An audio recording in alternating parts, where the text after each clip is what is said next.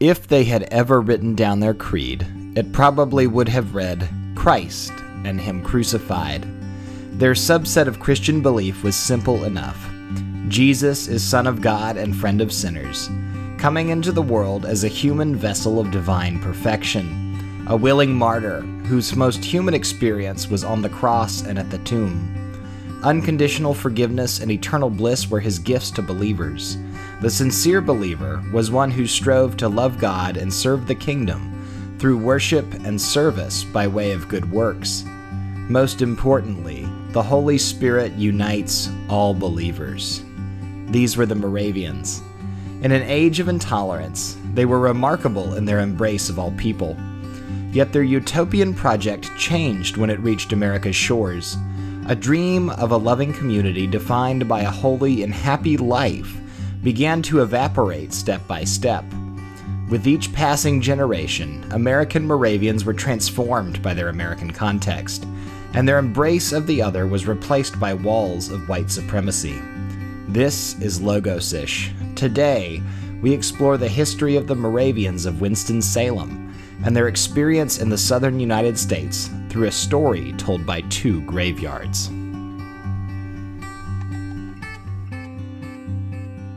Hey guys, welcome back to Logos Ish. We are here to talk about religion and just about anything related to it, which means this podcast is really just sort of a catch all podcast that's talking about anything we feel like talking about each week. But we are excited with our show today. We have Dr. Leland Ferguson on the podcast here to talk about Moravian Wachovia and some archaeological work he did in Winston-Salem. Uh, but first, how's everybody doing today? Brian, Garrett, Sarah, you guys doing good?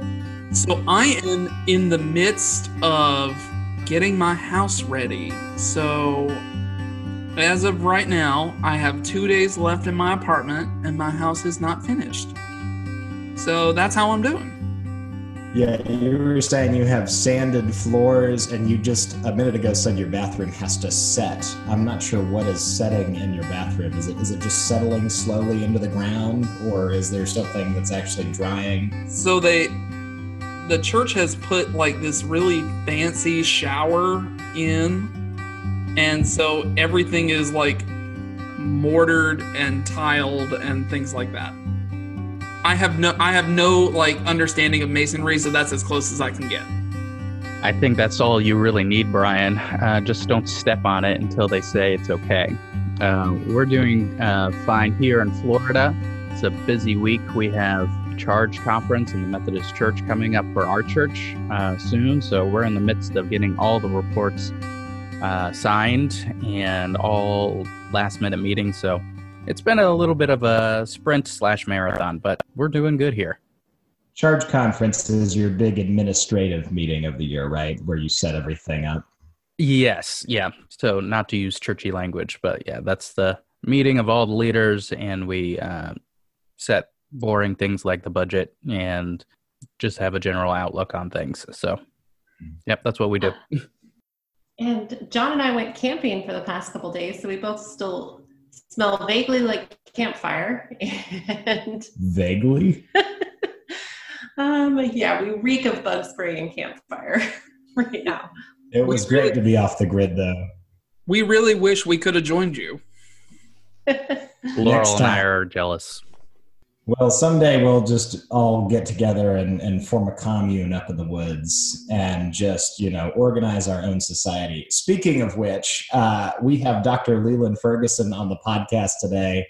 Leland how are you doing? Can you tell us a little bit about yourself and your story and, and what led you to look at moravians and all of that fun stuff as part of your research? Sure john. I'm doing well. Thank you uh, I am I am retired and have been retired for quite a long time now, uh, but my career was as an archaeologist, and uh, I suggested when we were talking before that you introduce me as your scoutmaster, uh, which you didn't do, and one reason was the outdoors was important to me from the time I was a kid and uh, I, uh, I, roamed the, the woods and the fields um, outside of Winston Salem, where I grew up, and thoroughly enjoyed it. Um, I imagined myself as everything from an Indian to Daniel Boone to a pirate in the woods and all of those kinds of things. So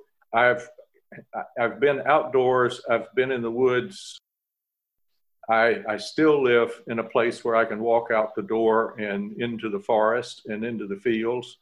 Just a couple of weeks ago, I found an 8,000 year old chipped stone arrowhead in our underneath our manure pile in the backyard.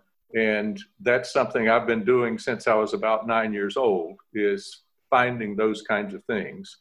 That led me to a, a career eventually in archaeology i had a sidetrack into engineering but uh, finally once in graduate school in engineering i decided this is absolutely not what i want to do. And uh, I was at North Carolina State University, and I uh, I switched from engineering to to anthropology so that I could study archaeology, and specifically at, the time I was interested in Native American prehistory. Uh, North Carolina at Chapel Hill had a strong program in Native American prehistory, I went over and told my story to Joffre Coe, and, and he had some pity on me and identified with me and agreed to admit me, uh, to help admit me to grad school at, at Chapel Hill. So I worked on my uh, graduate degree at Chapel Hill. I uh, worked in Western North Carolina on sites that were the prehistory of the Cherokee. And eventually after a time at, at Florida Atlantic University, came to the University of South Carolina, where I worked as a researcher and a teacher for more than 30 years.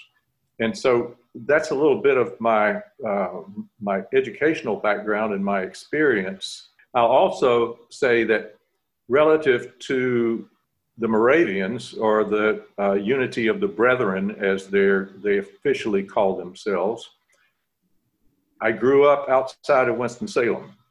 And Winston-Salem is a hyphenated town. It came together from two towns uh, Salem, which was the original town and was founded by the Unity of Brethren as uh, an exclusive town for pious Christians of the Unity in a, a approximately 100,000 acre tract of land that they had bought in the 1750s that later became they called Wachovia, by the way, and later became Forsyth County, North Carolina. And next to that town in the 19th century, uh, there developed a secular town called Winston. And so uh, there was Salem, and beside that was Winston, and then finally, after 130 or 40 years, uh, Winston and Salem came together as one town in 1913. So I grew up not far from that at all. And uh, when I was a child, I would go to the town of Old Salem. It was developing as a museum when I was young.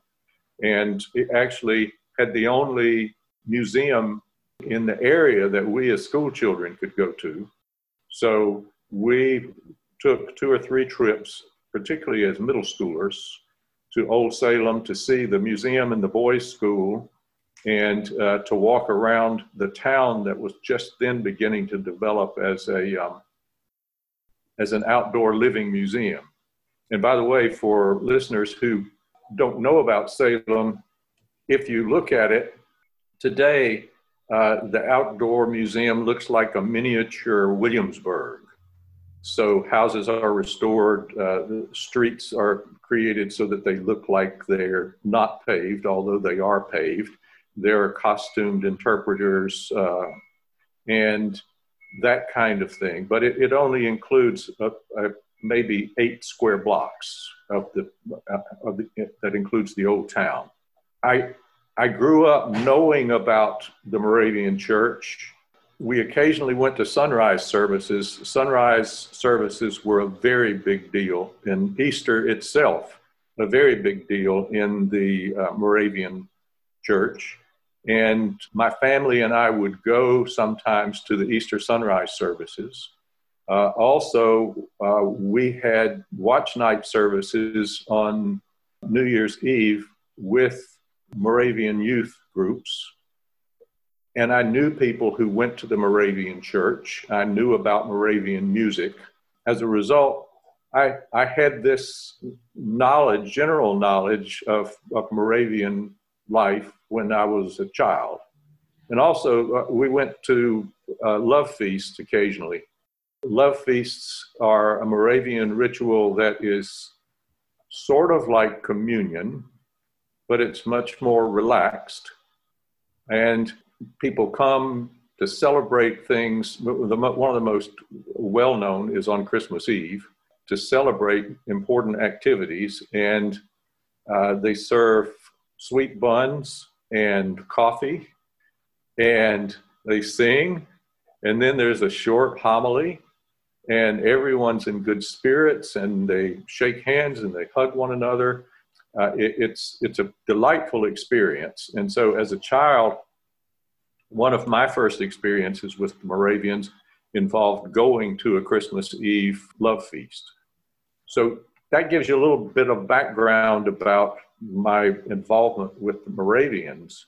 But when I left high school, when I left Winston-Salem uh, in 1960, I pretty much went away from Moravians completely for many, many, many years and had no involvement and, and no thought about the Moravian Church. Uh, I worked in Native American prehistory, uh, doing archaeology. I then, in the late 70s, began to be interested in African American historical archaeology. And I did research in, on African American sites uh, and uh, wrote a book that was much more popular than I anticipated called Uncommon Ground that was uh, about African American archaeology, the archaeology of African American sites on plantations. And then to make the segue from that to doing research at, at Old Salem, uh, because I was doing African American work in the late 80s, the board of directors at Old Salem decided that they should probably play catch up and should do some research work on Africa, African Americans that lived and worked in Salem.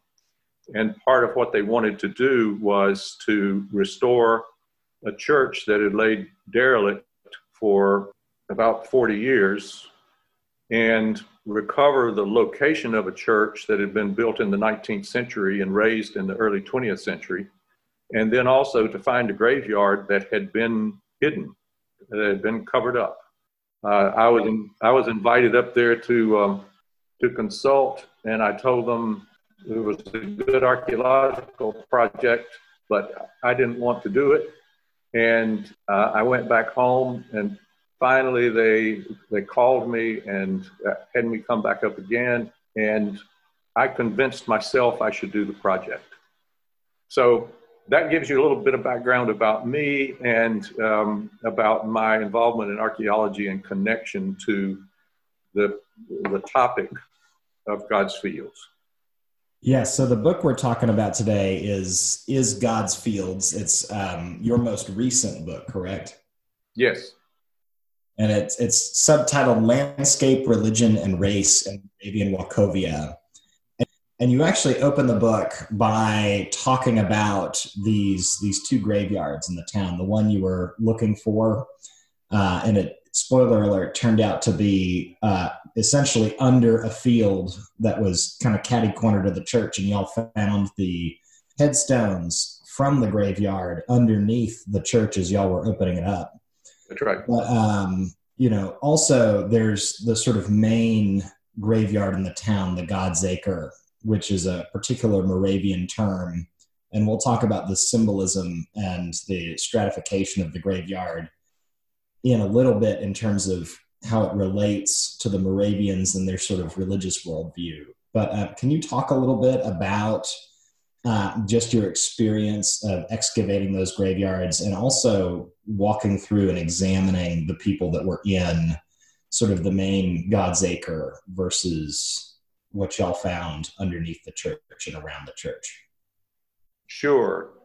However, b- before that, let me give you a little bit of background about why I decided to, to work on the graveyard. This goes back to personal history. In 1960, I, uh, before the year, the summer before I went to college, I worked uh, in construction for R.J. Reynolds Tobacco Company in Winston-Salem. They allowed me to do this because I was going to study engineering, and so I went in. But I, I did heavy work in construction. I was uh, in simple work in construction. I was on a steel crew, and I was involved in tying in reinforcing steel in the floor and what floor and walls of what would become a parking lot. And we were working down in a hole. It was very hot and uncomfortable. And I was on the steel crew. There was another crew, the carpentry crew, that I had turned down because I was more impressed with the idea of being a steel worker. And, and when I got there, I discovered that there were actually three crews. There was the steel crew, the carpentry crew, and there was a labor crew. And the labor crew was all African American. The steel crew and the carpentry crew were all white. And as I worked there that summer, my eyes were completely opened uh, to the, the injustice of racial inequality, of segregation, and of racism. And it's best explained by a couple of things. In the morning and the afternoon, we had um, two breaks, 15 minute breaks. And my lead guy would say, let's go get a, get a cup of coffee or a Coke. And we would climb up out of the hole, walk down the sidewalk, and go into a cafe and sit down. And I would usually have a Coke and a cherry pie. And uh, we would talk. And usually it ran over 15 minutes. It would, it would run to, to 20, 30 minutes, and then we would get up and we would go back out of the air conditioning and go back down to work. What I saw was the, the labor crew, and, it, and the time the time was set for everybody. It was like 15 minutes. It was like 10 o'clock for everybody.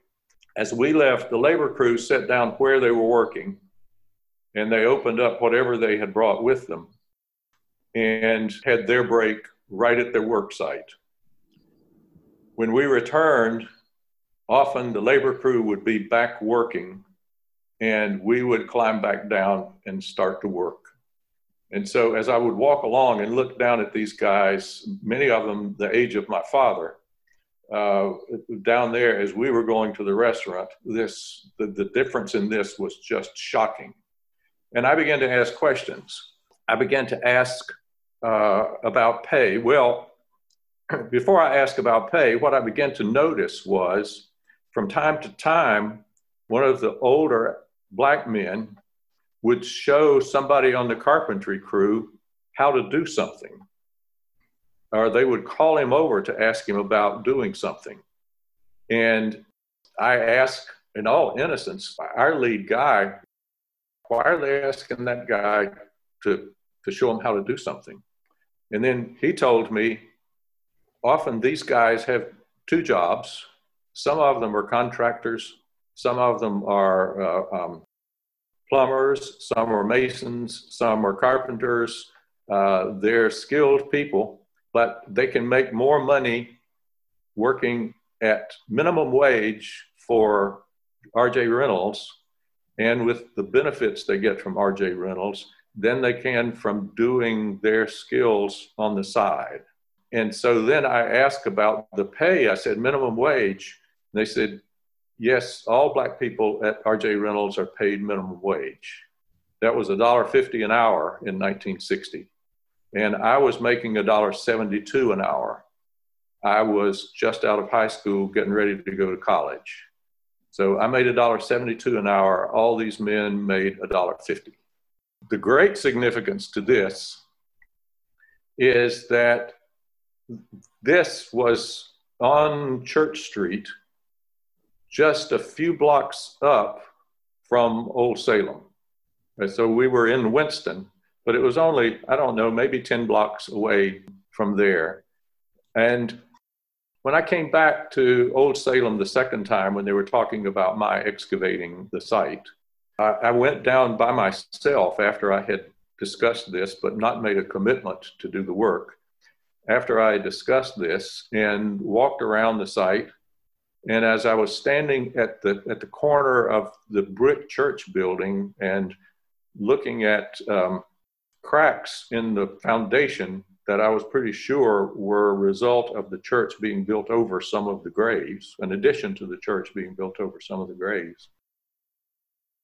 I thought back to my experience in 1960, straight up the street. I came to the conclusion that this is something I'm supposed to do. Uh, even though I had a research project on the coast of South Carolina. I was working on connections to West Africa. It was exciting.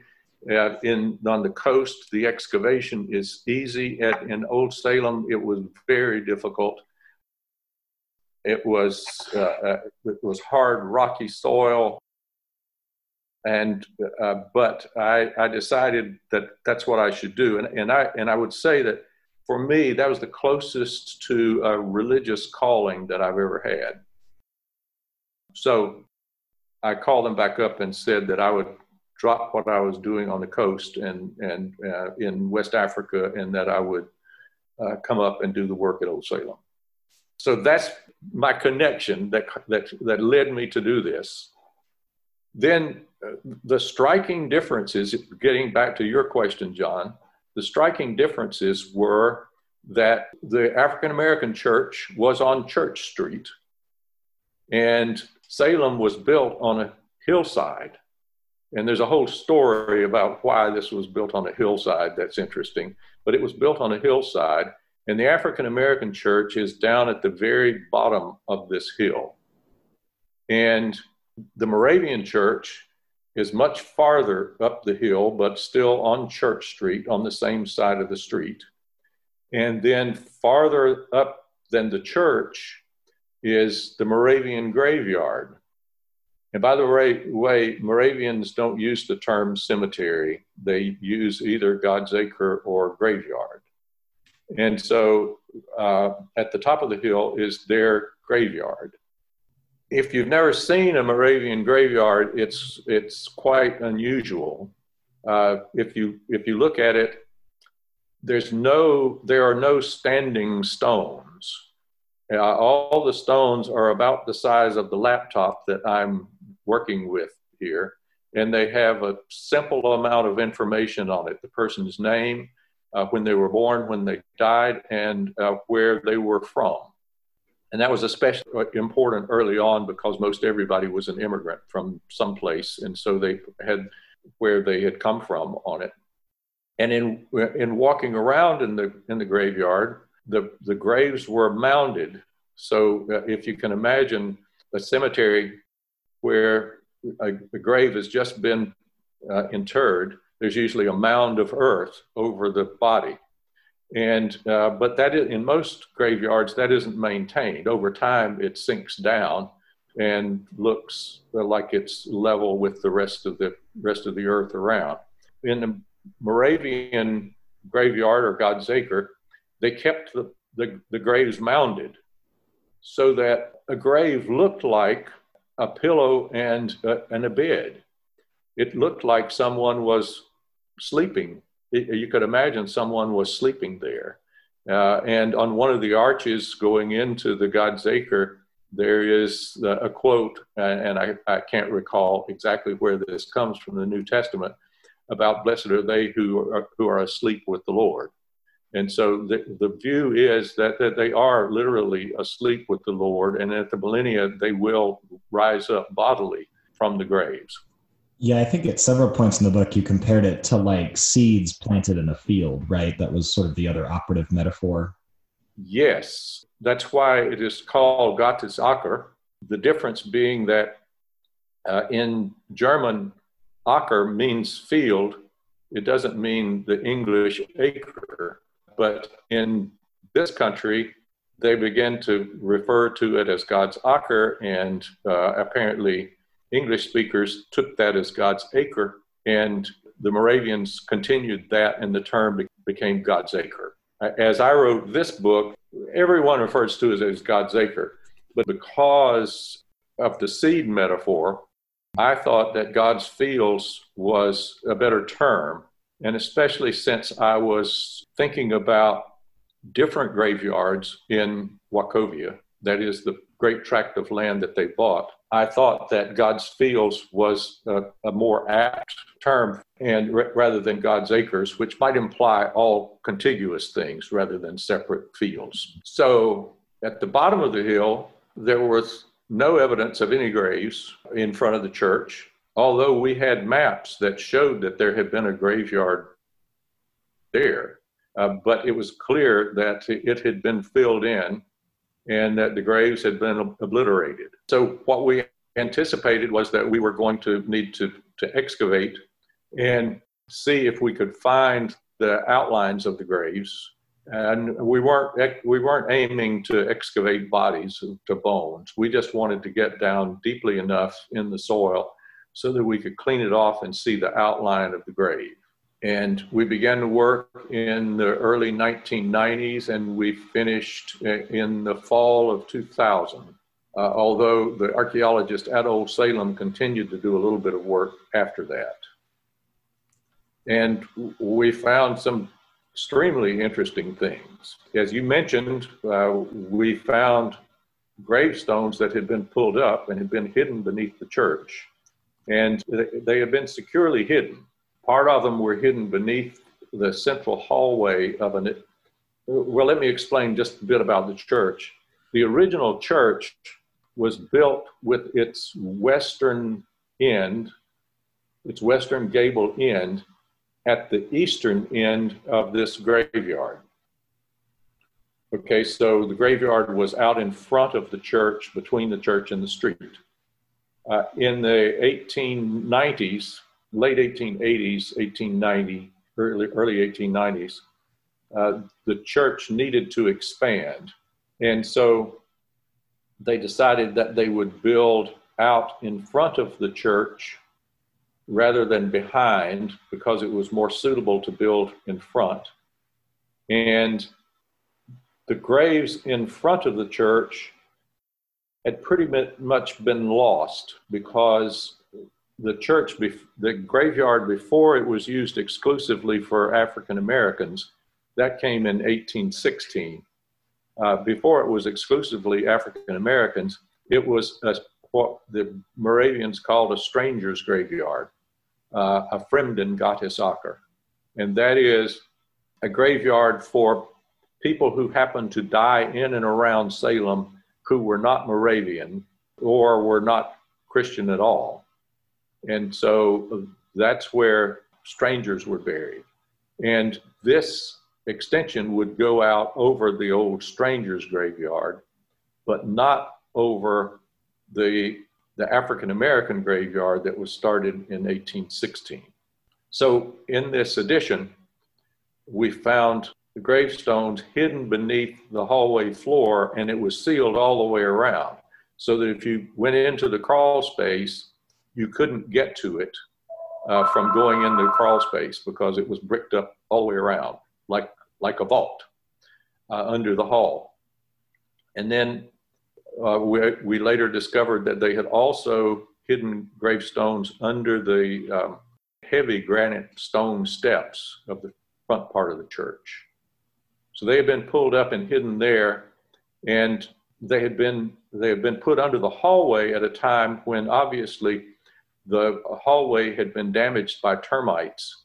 And, and so this was probably in the late 19th century, early 20th century. Well, we suspect it was done around 1913. And uh, it was clear to us that there had been damage, that they had pulled up the floor and were repairing the floor. And that was the time when they hid the gravestones beneath the floor.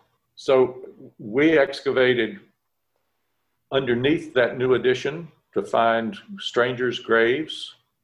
Uh, we excavated up to and um, around the foundation, uh, and then we excavated in the front yard. And we found some interesting things. And that's um, really interesting on how race um, is so interwoven in your project.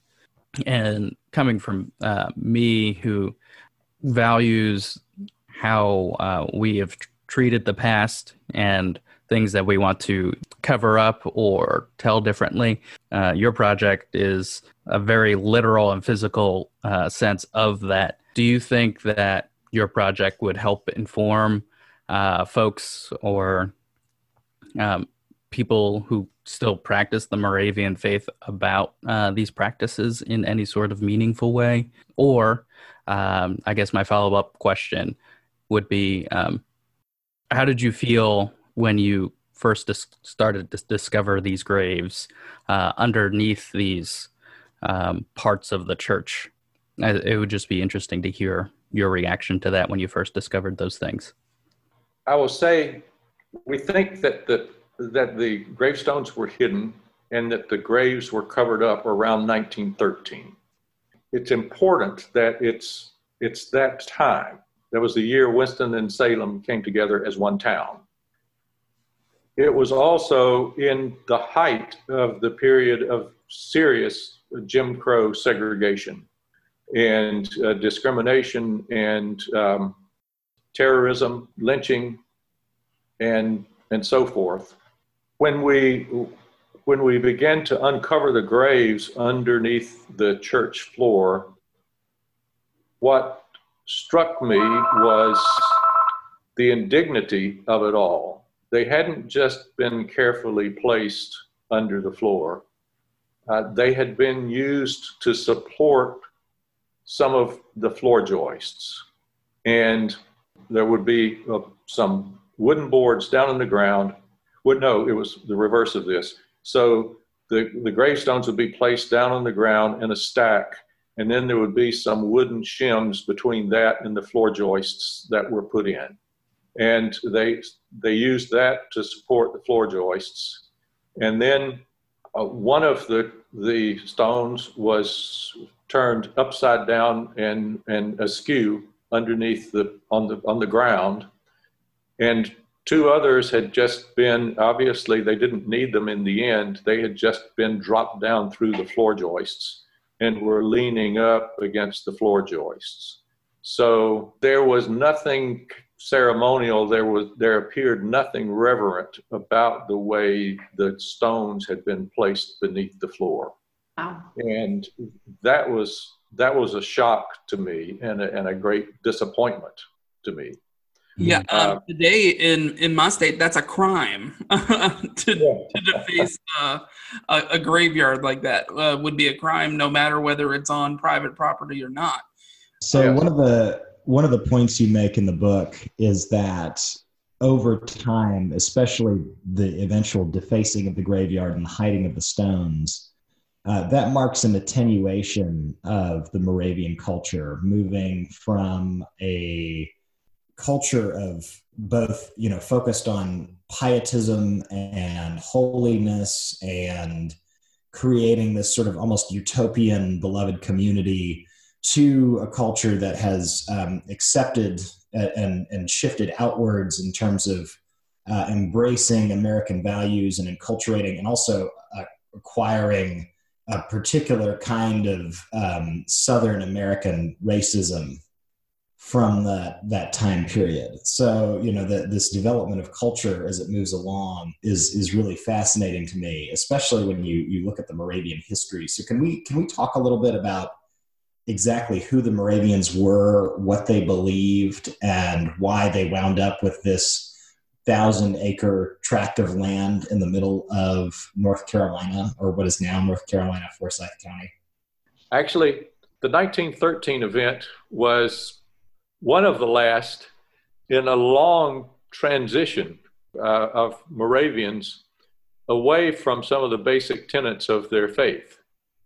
Uh, and in the in the middle 18th century, they were very Christocentric. They were uh, focused on saving souls. They created one of the one of the first extensive missionary systems, especially missionary system that was not related and supported by any government. Uh, they they did it on their own, and they also imagined taking the, the word of Jesus, the word of the Savior, to everyone on earth. And color and ethnicity didn't mean a whole lot to them. Two of the early Moravian missionaries volunteered to become slaves in order to do mission work amongst those who were enslaved in the West Indies. Uh, it turned out that they did not become slaves, but, but they lived very close to the people who were enslaved, and they brought them into the church. White European Moravians, uh, in some cases, married African American uh, enslaved people and African American people who who converted to the church. So in in that early time, uh, they were rather open to anyone.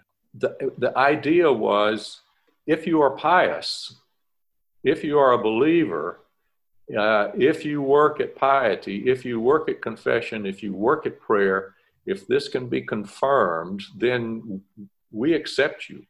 Uh, we're open to you. Uh, and this was an attitude that was brought to North America uh, in their interactions first with Native Americans in Pennsylvania. And then when they came south to build Salem, Salem was to be their great city in America. And it was like Bethlehem and Nazareth in Pennsylvania to be a, an exclusive, pious town. And that's what they set up.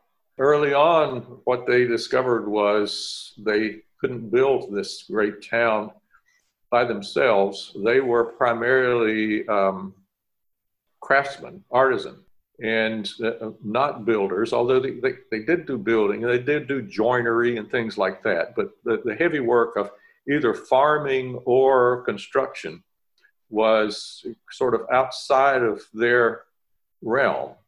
And so they began to hire people to help but there were very few free white people that were willing to come and help and help on a steady basis. But they found that they could rent slaves uh, from surrounding plantations uh, to help them do their work. And they justified it by saying, well, we will share the word of God with the slaves. We will tell them about the Savior, Jesus Christ, and so forth. Uh, and in this early time, the people who did come to work with them considered them to be better uh, than the people that they were enslaved to. And so the first person that, that uh, came to live with them was a man who asked that um, they buy him. And so they, they justified buying him by, well, we're taking him out of this situation of enslavement, uh, of non Christian enslavement, and bringing him into our community. And we will begin to teach him Christianity and the love of Christ and so forth. So that's the way they began. But interestingly, nowhere they went did they challenge the, the political and social structure of the location where they went. And so if if they came to the West Indies and they had slavery, then then they didn't buck the idea of slavery. They didn't in, engage in political discussion about those things. Their whole approach was, uh, we are of the Spirit, and we are to save souls, um, and we're not to be politically active uh, here on earth. That isn't our goal.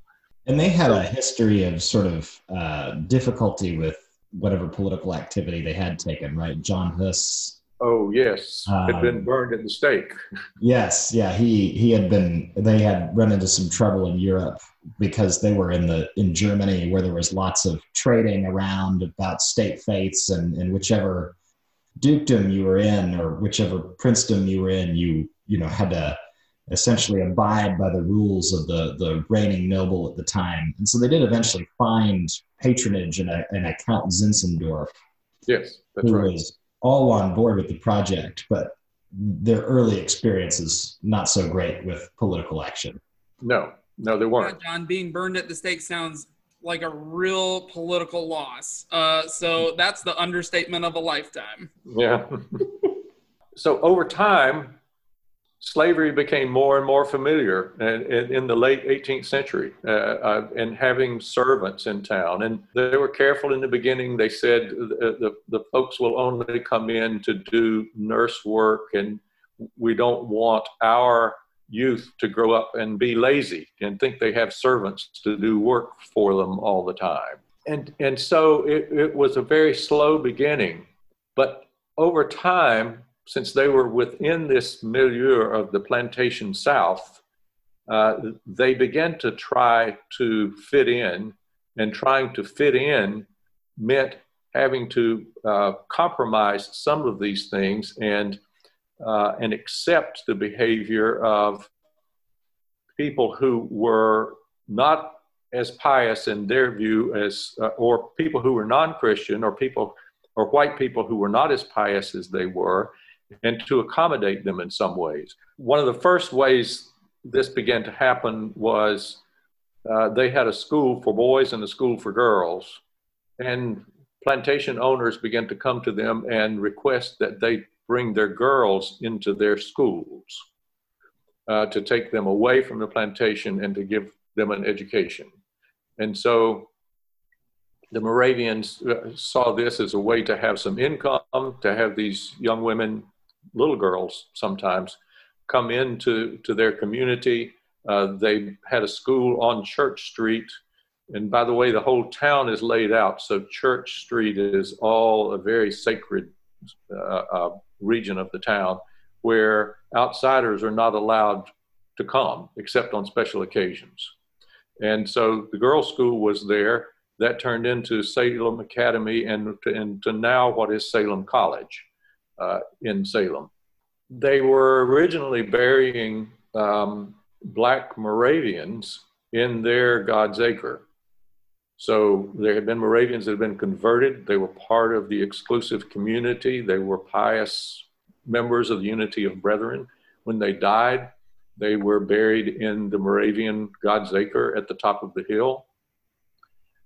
But then they began to be concerned because the parents of one of the girls in the girls' school almost died when they were in town. And this posed a problem. Should one of their parents die while they are in town, are we to bury them in the stranger's God's acre that has non Christians as well as black people buried in it? Uh, and they decide no, they should probably bury them in their God's acre. So they made the decision that we will bury some non Moravian Christians in our God's acre, uh, non Moravian white Christians in our God's acre. And at the same time, they decided what we're going to do is expand the graveyard, the old stranger's graveyard at the bottom of the hill, and let all African Americans who die in and around Salem be buried there. So that meant that Moravians would be buried in the graveyard at the bottom of the hill. Some non Moravians would be buried in the graveyard at the top of the hill. And the division was based on race. And that happened in 1816, I believe. So that's the beginning of this is as they're beginning to accommodate themselves to the to the social world around them uh, they're beginning to be think more and more racialized in racialized terms than they had in the middle 18th century. And so it is the beginning of systemic of the evolution of systemic racism in salem. And by the way after writing the book, I, I, looked back on it eventually and I had three things that I thought, oh gosh, I should have done those three things. and one of them was I should have had an author's, author's preface about my experience working in construction for R.J. Reynolds Tobacco Company uh, up the hill. And I should have explained that this is the reason, the primary reason uh, I began to do the the archaeological work there. Then I think that I should have had a chapter exploring systemic racism and then tied back to that chapter as I went through the subsequent chapters of the book. And one of my reviewers said that I needed to say more about systemic racism. And so I ended up putting more in a footnote about systemic racism. And I look back on it now, and I should have had a whole chapter on systemic racism. Can you briefly, because uh, sometimes terms are a little flexible or malleable, can you briefly explain what you mean by systemic racism in this context? Sure. By systemic racism, I'm thinking differently than the kind of, of crude, bigoted racism that we think of every day of, of people who are just totally totally negative, totally uh, opposed to race, who think themselves superior to other people of color, uh, and, and so forth. Whereas systemic racism is a kind of racism that, because of the racialization of the society, gets built into the structure of the society. And it's often difficult to see and difficult to, to understand. And so it is a, an element of bringing racialization and racial differences, with one group being superior to the other, into the fabric of the society. Kind of like having a graveyard that has been disappeared at the bottom of the hill and then another graveyard at the top of the hill and dividing people between them by yes. Yeah. Yes, yes. And also, I'll give you another example. Uh, in 1823, so they, they divided uh, not only the church, not only the graveyard, but they began dividing the church into black and white. And the um, uh, male missionaries were very much interested in doing mission work with the, the Creek and Cherokee Indians. And so they established a mission uh, in what they termed the Southwest then, um, amongst the Cherokee and the Creeks. And the Female Mission Society in town began as, as their mission work to work with the, the local African Americans. And eventually, this becomes a, a separate Sunday school and a separate activity to which all African Americans are relegated. Uh, and finally, in 1823, there's the argument that they should uh, they should build a church for African American, for specifically for African Americans. And the decision is made to build it even lower down the hill. I, am not talking about the brick church now. This is a log church that was built before that. They decided to build it even lower down the hill than, than the graveyard and the brick church. So it's at the very bottom of Church Street. And so when, when I was new to all of this, I asked, in all innocence, the, the archivist at Old Salem, why did they build the African American church down at the bottom of the hill? And the response I got was, well, Salem was developing by then, and by that time there was no other place for it than at the bottom of the hill.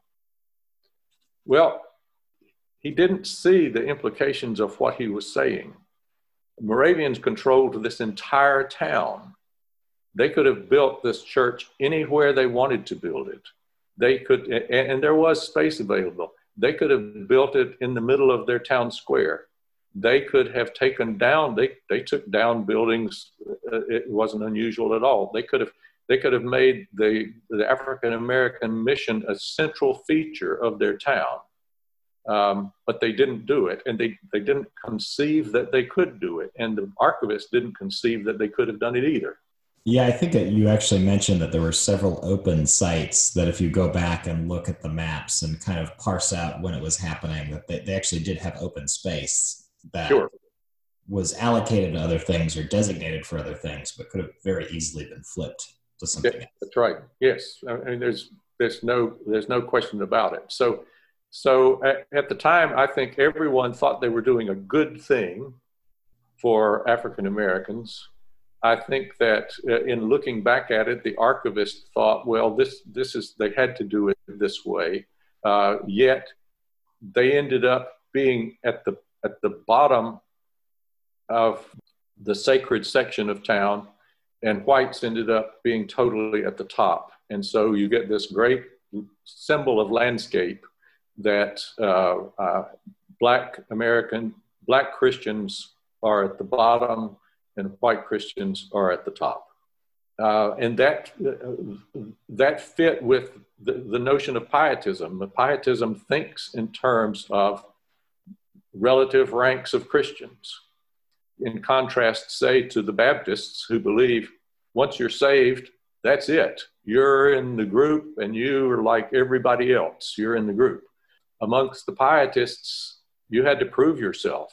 Uh, you had to you, you, had to work. You had to get approval um, from your your peers uh, and from ministers that that you belonged.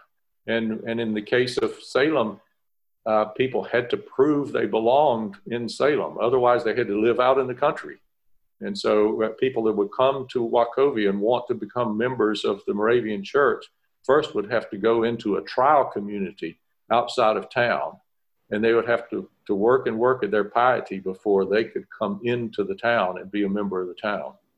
And it was all communal property, right? Everybody kind of lived and worked under the purview of the church and, and even leased their living spaces from that centrally owned church property. That's right.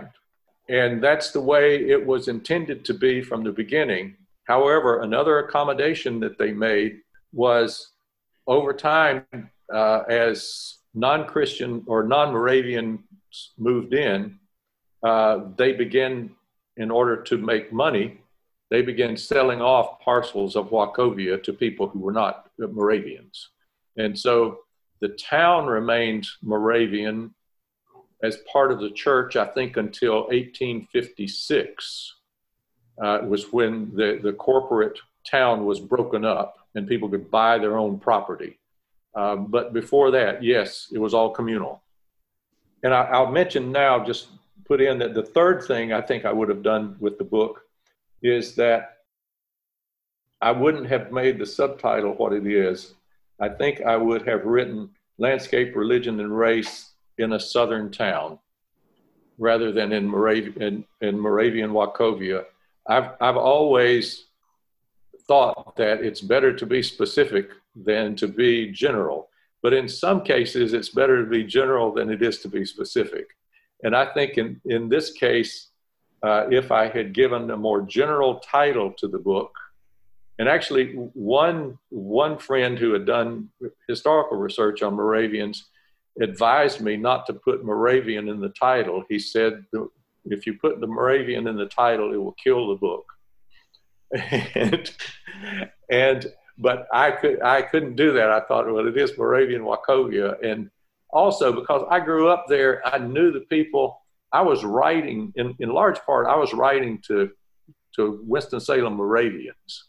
Felt like Moravian and Wachovia ought to be in the in the title, but I think had it said in a southern town, it would have had a larger audience.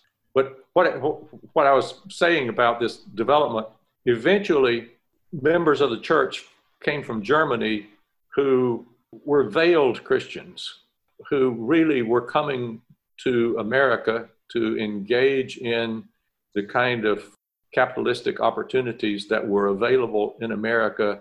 And the Moravian Church was their way to do that.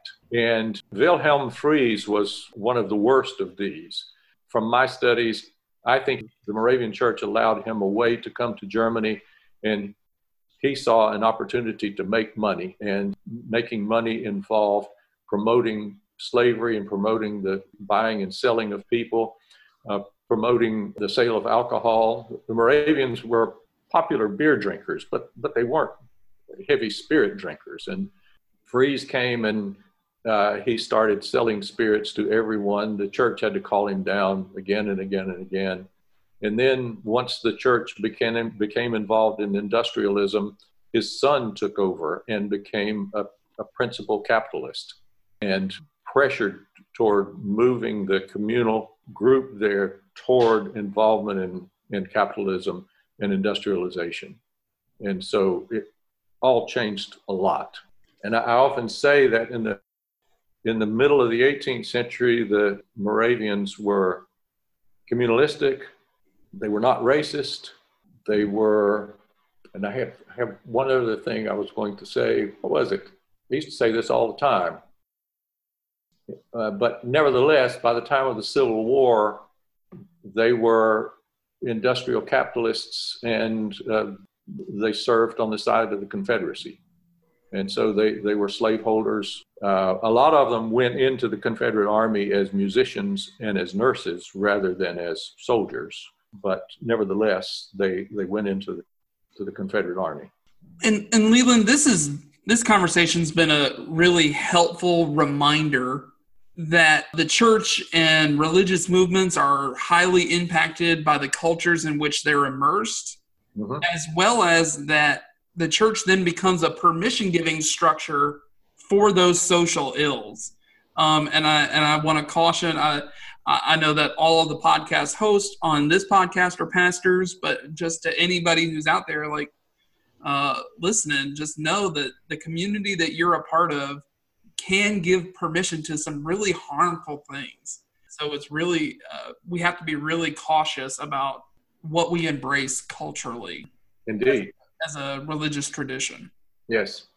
Yeah, one of the things that I really loved at the very beginning of the book was this sort of core question that you offer up to your readers, um, where you ask, How did people as good as the Moravians make peace with slavery and racist segregation? and how do any of us become involved with practices at odds with our values? I thought that was a really powerful but haunting question to meditate on, really at any given time. But, you know, it seems especially relevant right now. I don't know that I can say much more than I that I wrote there in that in those sentences. and it is a big question. It's one that I think about often in my in my own experience uh, in involved with institutions and life in general. Uh, I think that it, it, it's an an important question for everyone. Yeah. So why don't we end on a fun question? Okay. Sam, your son, who is is you know we're we've been close friends since childhood, um, and while you were being our scoutmaster. Uh-huh.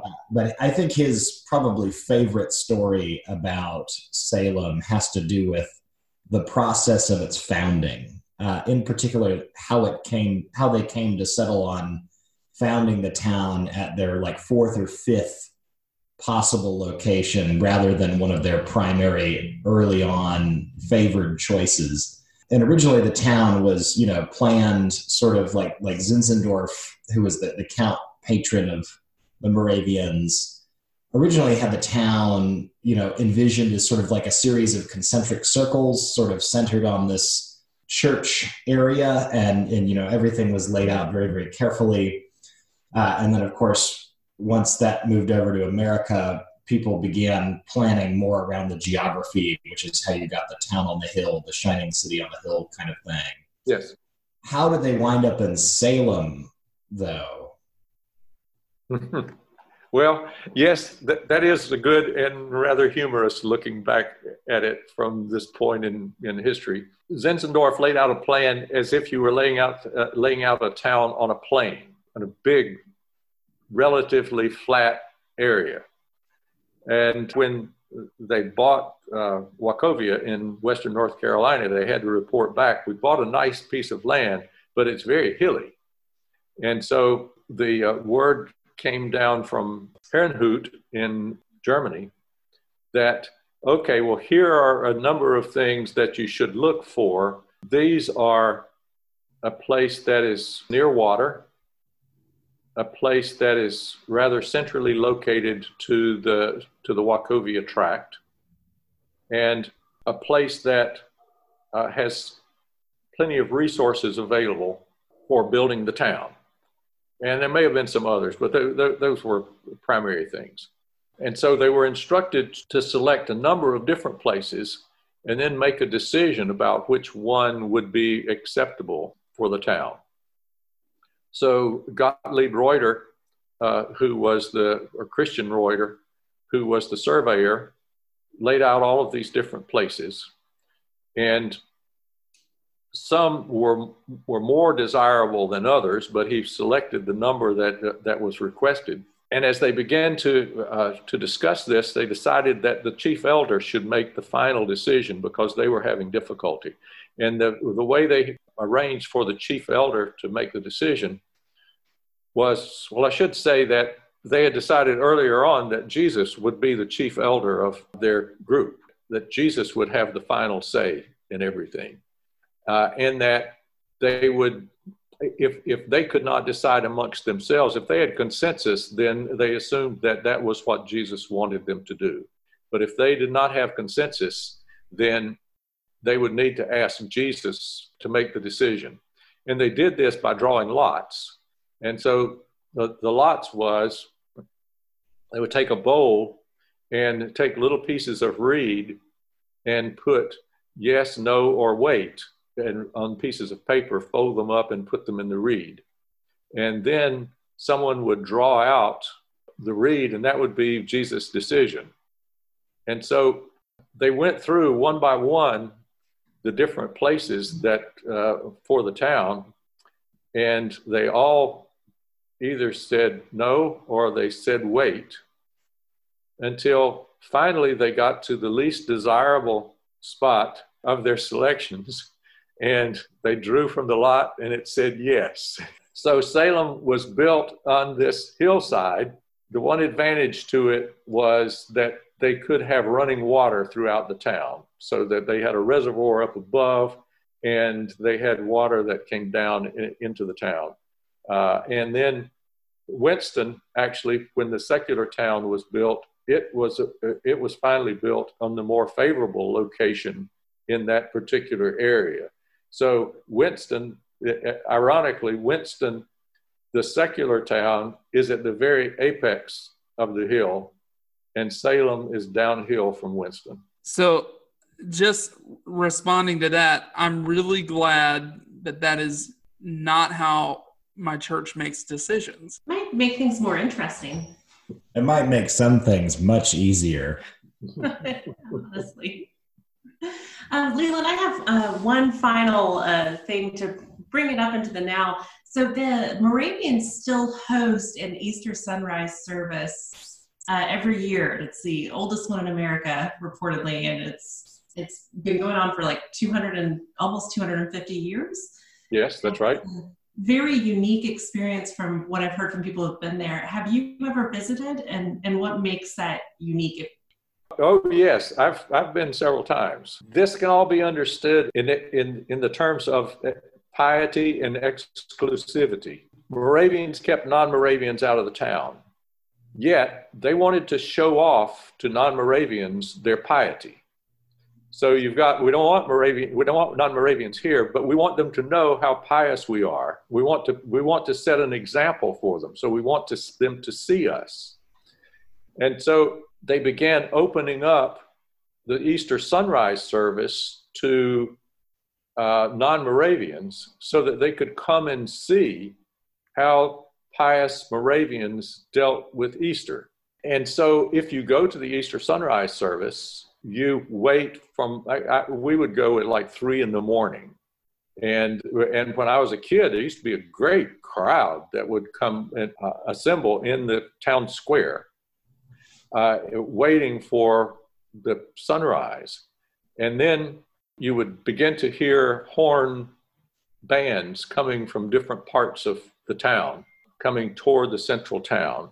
And then when the sunrise service was to begin, the minister would come out and as well as all the elders and stand on a, a platform above everyone else and uh, and begin the service.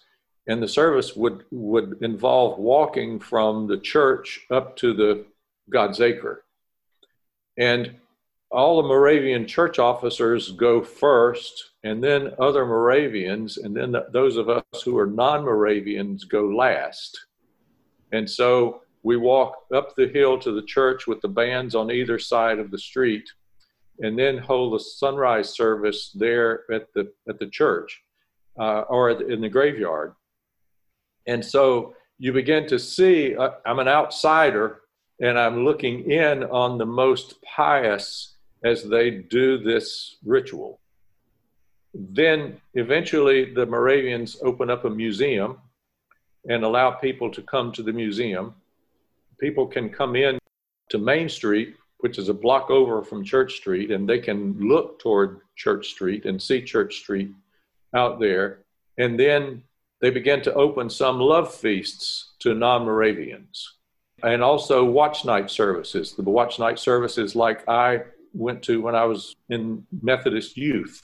The Moravian churches would invite us to come to their watch night service. I don't remember our ever inviting them to come to a watch night service.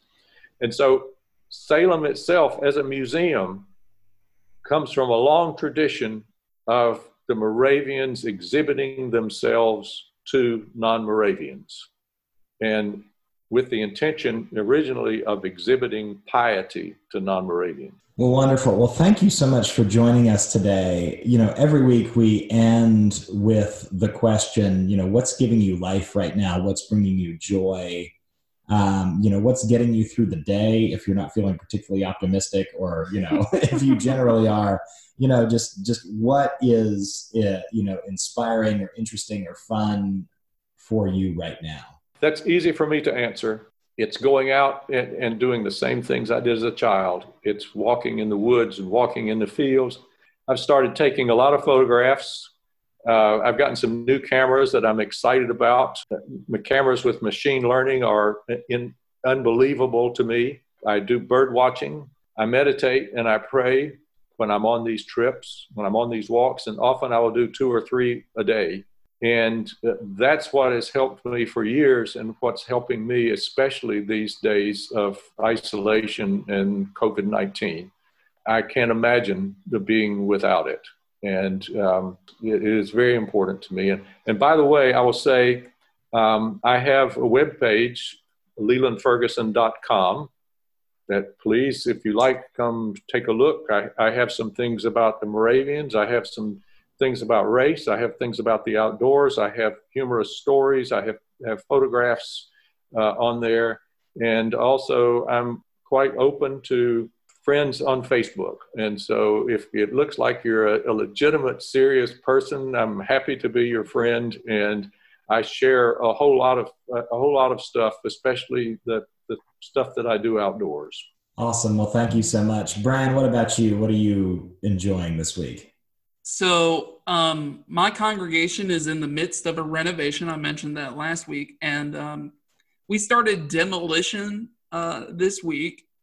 And um, yesterday and the day before that, I spent most of my day uh, swinging a sledgehammer. Um, so I had so much fun doing that then, uh, and that brought so much life and maybe a little relief uh, to my day.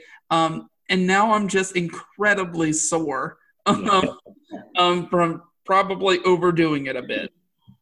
So, you know, all things in moderation. Well, we're talking about North Carolina. So, uh, as we mentioned, we went camping in North Carolina this weekend and got to do a short little hike, um, more like a walk with stairs to Elk River Falls. And it was so beautiful and just life giving. And I felt like I was able to take real deep breaths for the first time in a while. What do you think, John? Yeah, Did I, I steal yours?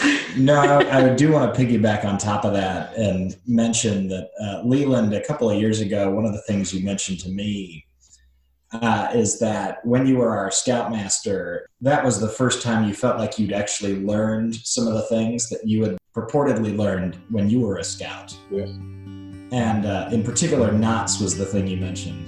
Mm-hmm. Uh, and I just want to say that, that one of my meditative practices and one of the things that I tend to get designated for doing when we go camp is now fire building. Uh-huh. Uh, I was truly terrible at fire building.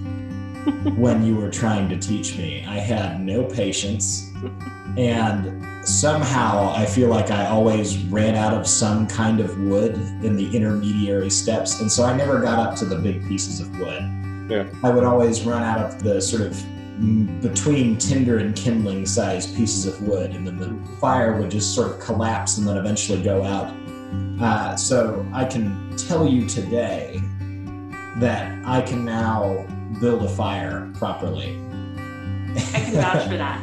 and, and it produces heat and warmth. Uh, but it's also a very peaceful and meditative exercise for me to kind of slowly build it up from those small pieces to those large pieces and then slowly tend it over the course of the evening. The podcast listeners probably need to learn more about what we do when we go camping. We can do a camping episode. We did actually talk about just using a phone and recording a conversation while we were up there, but Yeah. good times, good times. All right. Well, thanks so much, guys, for listening. This has been a really wonderful conversation. Thank you, Leland. Uh, the book that we were talking about is God's Fields, Landscape, Religion, and Race in Moravian Wachovia, parentheses, in a southern town. It is an excellent book. You can pick it up wherever books are sold. Uh, Amazon was recommended, but you can get it University of Press Florida store uh, or really just about anywhere else. So thank you guys so much and have a wonderful week. Thank you, John, Brian, Sarah. Bye bye. Hey guys, this is John. Thanks for listening to another great episode of Logos Ish. This week's music was by Audionautix.com. If you have any questions or thoughts, or if you'd like to have your music featured on the podcast, be a guest on the podcast, or suggest a topic for us to cover, send us an email to logosishpod at gmail.com. You can follow us on Twitter at logosishpod, and please like, subscribe, and review wherever you downloaded this podcast. That helps us get the word out about all the stuff we are working on, and we'd love to hear your feedback as well. Have a wonderful week.